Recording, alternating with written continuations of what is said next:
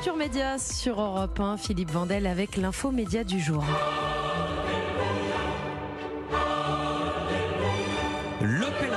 Est un miracle en France. C'est le plus vieil hebdomadaire du pays, 150 ans et toujours sur ses jambes, bâton de pèlerin à la main. Fondé en 1873 par les Augustins de l'Assomption, le journal s'est transformé, adapté, a traversé le temps, les époques, le déclin de la presse écrite et celui de l'Église catholique. Il a connu deux guerres mondiales, 12 papes et trois républiques, rien qu'en France.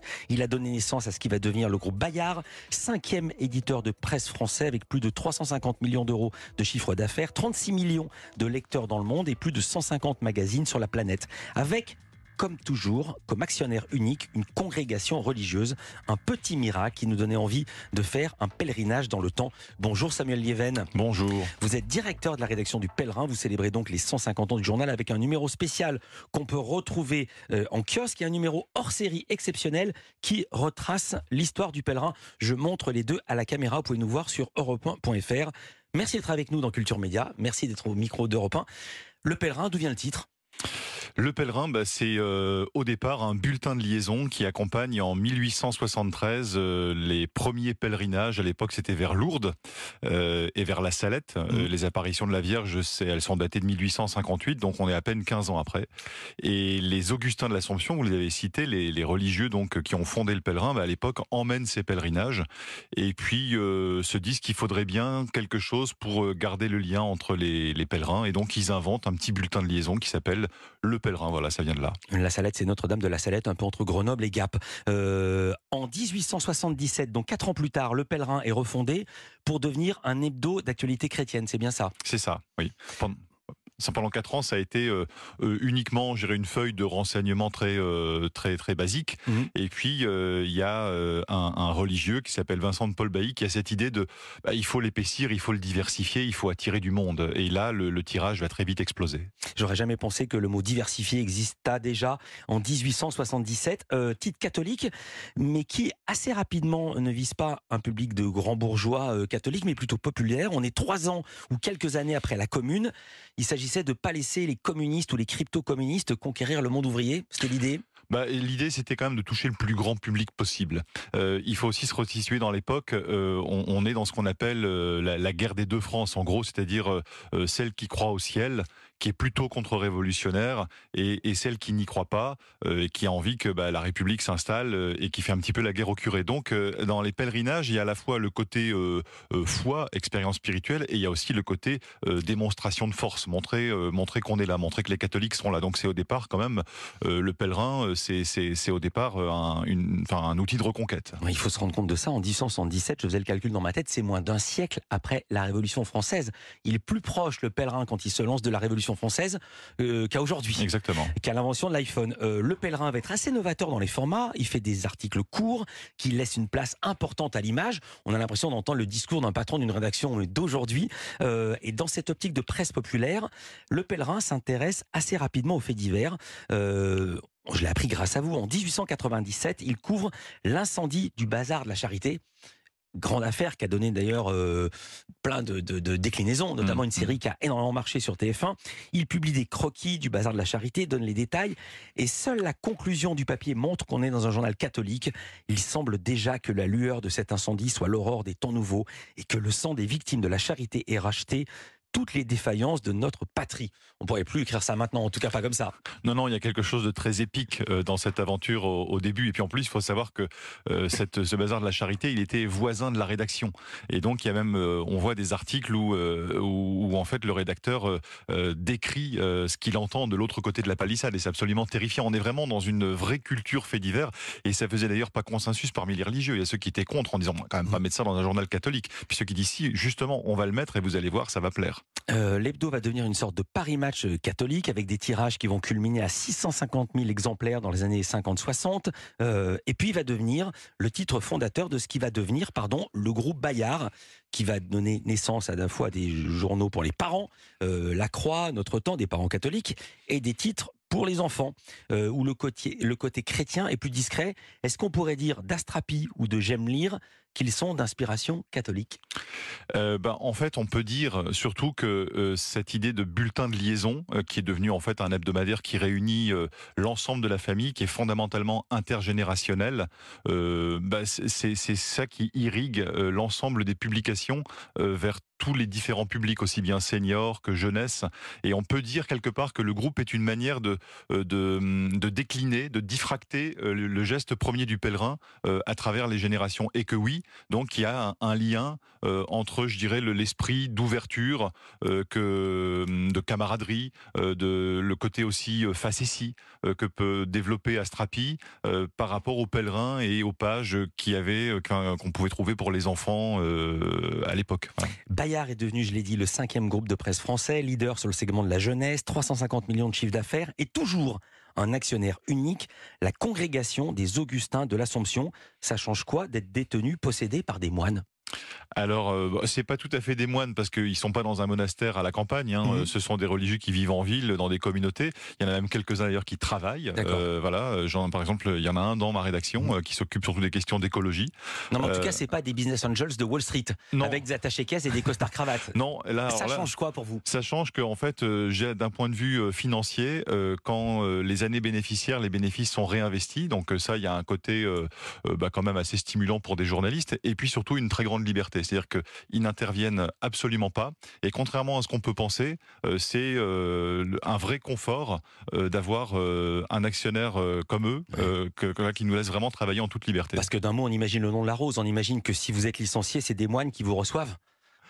Euh, non, c'est plutôt quand vous êtes embauché. Euh, en tout cas, à un poste de responsabilité, il y a un entretien, euh, voilà, juste pour faire connaissance. Mais après, voilà, on ne les rencontre quasiment plus. D'un mot, ça vous est arrivé Il faut être catholique pour travailler au pèlerin? Alors, ça dépend. Bah, pour vous Alors pour moi, non, parce que en fait, j'y suis rentré comme journaliste, donc j'irai, on m'a rien demandé. Après, c'est vrai que si vous traitez de questions plus religieuses, il vaut mieux savoir où on met les pieds. Et puis, si on est complètement boufcuré, on est un petit peu malheureux, quoi. Voilà. Je viens de recevoir un SMS des Business Angels de Wall Street. Ils veulent savoir quel est le tirage du pèlerin. Est-ce que le journal est rentable? C'est quoi votre business plan? On marque une courte pause. Culture Média continue sur Europe 1.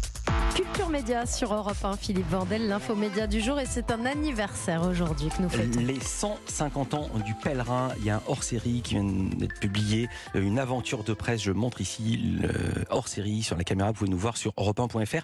Quel est le tirage du pèlerin aujourd'hui? Alors aujourd'hui c'est 100 000. 100 000 100 000, avec 500 000 abonnés, avec quasiment que des abonnés d'ailleurs sur un, sur un seul tirage. Ah bon?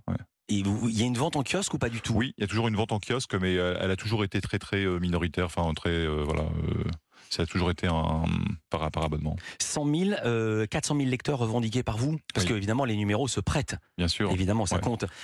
combien vous êtes dans la rédaction? Combien de journalistes? C'est quoi le, alors on a exactement 40 cartes de presse dans la rédaction, euh, plus ensuite quelques autres métiers, euh, notamment euh, comme marketing, voilà, qui, qui tournent autour du, du titre, mais les, les, cartes de presse c'est 40. la question qui fâche maintenant, est-ce que vous êtes rentable ou est-ce que vous êtes maintenu à flot par des titres de jeunesse qui eux gagnent de l'argent? Alors pas du tout. chaque chaque titre a son a son indépendance et donc le pèlerin à lui tout seul il est à l'équilibre. Ouais, c'est pas comme autrefois Pif qui maintenait à flot l'humanité. Non, alors en revanche le pèlerin a très longtemps contribué à l'équilibre d'autres titres. Euh, ça a été un peu la locomotive qui a permis en fait de développer d'autres concepts éditoriaux, dont la Croix notamment. Euh, mais aujourd'hui, les titres sont tous indépendants dans leur dans leur dans leur finance. Voilà, mais je dois dire que c'est pas non plus un truc quelque chose d'indécent. Euh, dans l'édition, ça se passe comme ça. C'est la loi des 10-90. Je la rappelle à qui ne la connaît pas. 10% des livres dans une maison d'édition financent les 90% qui n'auraient jamais pu voir le jour si ces 10% n'avaient pas été là. C'est aussi le principe des aides du bah, cinéma. Ça a été ça pendant un petit siècle, on peut dire. Euh, il y a un sous-titre euh, sur le pèlerin l'actu à visage humain. C'est une jolie phrase. Ça veut dire quoi concrètement Les autres font de l'actu à visage inhumain. Qu'est-ce que ça veut dire? Qu'est-ce que vous entendez par là? Non, c'est parce que c'est vrai que s'il y a une chose qui caractérise le journal de la première à la dernière page, c'est qu'on évite vraiment dans le pèlerin de laisser euh, euh, les idées se promener toutes seules. Euh, on essaie toujours de les, de les enchasser dans des histoires, dans des rencontres, et c'est ce que recherchent chez nous nos lecteurs. si on les emmène trop loin sans à un moment donné rencontrer quelqu'un, raconter une histoire, bah, les lecteurs en fait ça les ennuie et, et donc on est là pour faire du journalisme au maximum incarné. Ce qui veut pas dire que les autres le font pas, hein. on est bien d'accord. Puisque vous parlez d'histoire, euh, je vous en raconte une. Hier, on recevait le prix Goncourt, Yann Kefelec, prix Goncourt 85. il a consacré un livre à son enfance après avoir lu le livre que son propre père consacrait à son enfance. Et quand il a appris qu'on allait vous recevoir, il s'est souvenu de son enfance à lui avec, il était très croyant. Il était en Bretagne avec, disais-je, un reproche à vous faire. On écoute Yann Kefelec. Je voudrais dire à Samuel Lieven que j'ai eu le bonheur de voir un, ami enfant de cœur de la Dut, François Jacob, en photo dans le pèlerin vers la fin des années 50. Ma tante Jeanne avait toujours dans son missel la photo de François Jacob en enfant de cœur dans le pèlerin et me disait, si un jour, si tu deviens enfant de cœur à la Dut, si tu connais tous les offices en latin et en breton comme François Jacob, tu auras ta photo toi aussi dans le pèlerin. Or, et là je pose la question à Samuel Lieven. Est-ce parce que j'avais les oreilles décollées à l'âge de 12 ans que je n'ai jamais eu ma photo dans le pèlerin lorsque je suis devenu enfant de cœur de la Dut? Voilà, le complexe d'enfance qui remonte. Et vous savez quoi? Il m'a dit qu'il avait à votre disposition, si vous le souhaitez, une photo de lui en enfant de cœur, les oreilles décollées, mais enfin c'est Yann Kefelec. Est-ce que vous êtes prêt à publier cette image? Ah bah oui, tout à fait. Voilà, Yann Kefelec en enfant de cœur, aujourd'hui on prend, oui, pas de problème. voilà, et ça fera une interview évidemment, et très très bon livre à lire que je conseille s'appelle Suite armoricaine, c'est euh, Cherche Midi. Euh, ce journal est pensé comme un titre familial à usage des grands-parents, des enfants, des petits-enfants, puisque lui, c'est sa grand-mère qu'il avait, il le lisait avec tous les cousins dans la maison euh, familiale de vacances. C'est comme ça que la BD joue un rôle important dans le journal, avec notamment le personnage, je savais pas qu'il existait, de Patapouf. C'est écrit Pat P-A-T apostrophe, apostrophe Apouf, qui était Patapouf. Ah, Patapouf, c'était un, c'était un détective que les lecteurs ont retrouvé euh, toutes les semaines euh, des années 30 euh, sous la, aux années 70-80 sous la plume du même auteur. Et ensuite, c'est un, c'est d'autres auteurs qui ont repris le, qui ont repris le, la, plume jusqu'en 1990. Donc en fait, Patapouf, il a eu une longévité de, de presque 60 ans dans le Pèlerin. le Pèlerin va faire sa couverture sur Astérix en 77 et va publier un feuilleton Astérix chez les Belges. Et là, j'ai appris en vous lisant que le personnage d'Obélix aurait été inspiré à Uderzo par un religieux raconté. Oui, c'est ça. En fait, euh, alors c'est une anecdote qui euh, circule encore aujourd'hui euh, dans les couloirs de la de la communauté. Attendez, attendez, elle est vraie ou elle est fausse? Elle est vraie. Alors, euh, dans les couloirs de la de la communauté d'Enfer Rochereau, il y avait effectivement un religieux qui avait un peu les caractéristiques d'Obélix, et puis donc voilà, il avait fait connaissance avec Uderzo, et Uderzo s'en est inspiré pour pour créer son personnage. Donc voilà, encore une autre un autre mythe populaire qui, qui qui vient indirectement du pèlerin. Euh, quand on dit médias catholiques, il y a évidemment des soupçons euh, politiques qui arrivent, qui pèsent. À son origine, le pèlerin n'était pas totalement du côté du progrès. Il a flirté un moment avec l'antisémitisme, il a été anti-Dreyfusard, anticommuniste.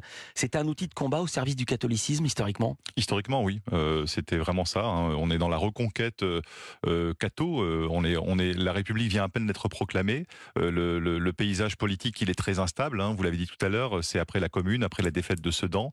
voilà, donc il s'agit pour les catholiques de se compter et d'impressionner, de montrer que, que, que, tout le monde est là.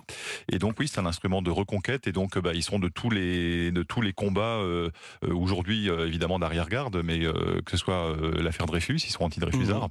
Mmh. il faudra attendre grosso modo les années 20 et la condamnation de l'action française par le pape Pie XI pour que vraiment sur le plan éditorial le groupe change de direction. Le pèlerin va évoluer, il va devenir anti-nazi, enfin il sera, les nazis n'existaient pas donc on ne pouvait pas l'être avant que les nazis arrivent, il est, sera anti-nazi, résistant.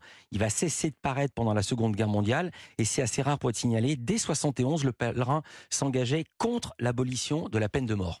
Oui, alors euh, après, c'est ça qui est assez spectaculaire dans son histoire, euh, c'est qu'il a vraiment opéré un retournement et il, est, il a vraiment incarné un christianisme euh, de, de tradition sociale, d'engagement dans la société et, et d'avant-garde. J'ai mélangé deux mots. Vous étiez le pèlerin était pour l'abolition de la peine de mort, donc contre la peine de mort. C'est ça. je le dis parce que j'ai dit contre l'abolition, non pas du tout. Pour l'abolition, contre la peine de mort. Compris comme ça, mais tant mieux si vous le Voilà, pour nos il faut toujours euh, dire les choses. Euh, quid euh, du mariage pour tous? Alors, au sein du pèlerin? Alors au sein du pèlerin, en 2013, je dirais que ça a été assez discuté. Euh, et puis on le sentait aussi nos lecteurs. C'était, euh, il y, avait là vraiment, euh, c'était assez polarisé comme on dit aujourd'hui. Et puis finalement, on le voit bien, c'est un journal qui a toujours eu dans ses gènes d'accompagner la société, de ne pas opposer finalement un mur doctrinal à l'évolution de la société.